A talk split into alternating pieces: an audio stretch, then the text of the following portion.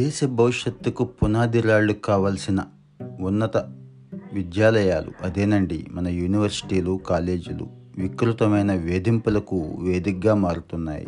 జూనియర్లను శారీరకంగా మానసికంగా తీవ్రంగా హింసిస్తున్న సీనియర్ విద్యార్థుల దారుణ కృత్యాలు వరుసగా ఒక్కొక్కటి మళ్ళీ వెలుగులోకి వస్తున్నాయి.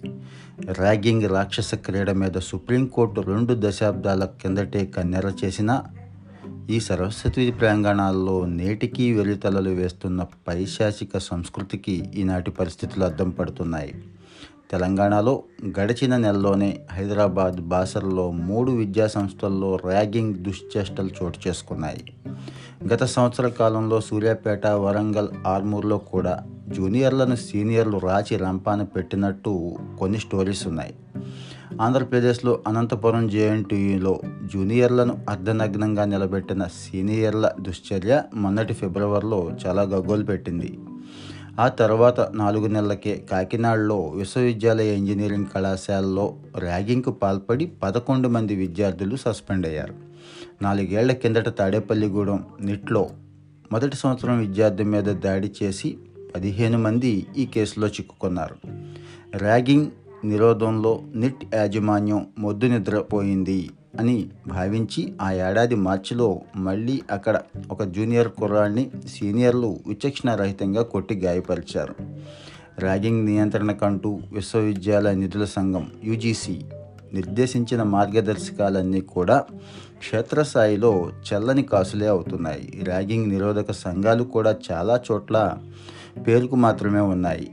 ర్యాగింగ్ పాల్పడే వాళ్ళకి శిక్షలు ఎంత తీవ్రంగా ఉండాలంటే భవిష్యత్తులో ఇంకొకడెవడు కూడా ఇలాంటి పనులు చేయకూడదు అని న్యాయస్థానమే స్వయంగా చెప్పింది. ఇటువంటి భయం పూర్తిగా లేకపోవడం మీదే. లేకపోవడం వల్లే భవిష్యత్తు మీద కోటి ఆశలతో కాలేజీల్లో అడుగుపెట్టే విద్యార్థులకి ఈ ర్యాగింగ్ ప్రాణాల మీదకు తీసుకొస్తోంది. జూనియర్లను ఏడిపిస్తూ అసభ్యంగా వాళ్ళని వేధిస్తూ భౌతిక దాడులకు సైతం వెనకాడని సీనియర్ల పైత్యం విద్యా వ్యవస్థకే సిగ్గుచేటు. ఇటువంటి పెడపోకలు ప్రాథమికంగా ముందు వేయాల్సిందే అని విద్యా సంస్థలే అని ఆర్కే రాఘవన్ కమిటీ పదిహేనేళ్ళ నాటి కింద చెప్పారు. ర్యాగింగ్ మానవ హక్కుల ఉల్లంఘనగా ఆ సంఘం ఈసడించింది కూడా.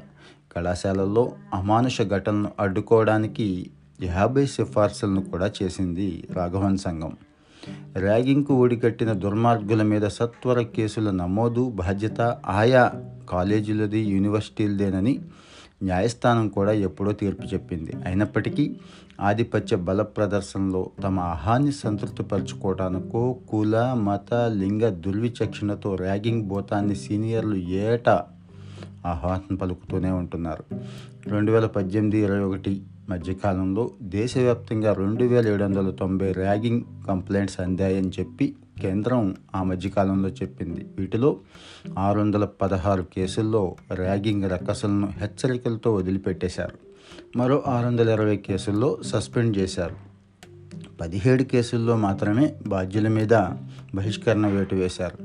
వాస్తవానికి ఆ సేతు హిమాచలం నలభై శాతం మంది విద్యార్థులు ర్యాగింగ్ భూతానికి బలైపోతున్నారని యూజీసీఏ స్వయంగా చెప్పింది. మరి ఇలాంటి ర్యాగింగ్ ఉదంతాల మీద ఫిర్యాదులు చేసే బాధితుల సంఖ్య తొమ్మిది శాతం కూడా లేదు అని స్వయంగా యూజీసీ చెప్తోంది. ర్యాగింగ్ పర్యవసానాల మీద విద్యార్థులకి సరిపడా అవగాహన కల్పిస్తూ వారి స్వీయ ప్రయోజనాల కోసం ఇలాంటి హేయమైన సంఘటనలను కప్పిపుచ్చే విద్యా సంస్థల మీద కఠిన చర్యలు తీసుకోవాలి అని రాఘవన్ కమిటీ స్వయంగా చెప్పింది. పాఠశాల విద్యా దశలో పిల్లల్లో నైతిక విలువలను రంగారించడంతో వ్యవస్థ వైఫల్యంగా ర్యాగింగ్ను గుర్తించాలి. ఈ మేరకు మొగ్గదశ నుంచే మన చదువుల ప్రక్షాళన సాధ్యపడితే ఎందరో విద్యార్థులు నిండు జీవితాలను బలి తీసుకుంటున్న ఈ పెను జాడ్యాన్ని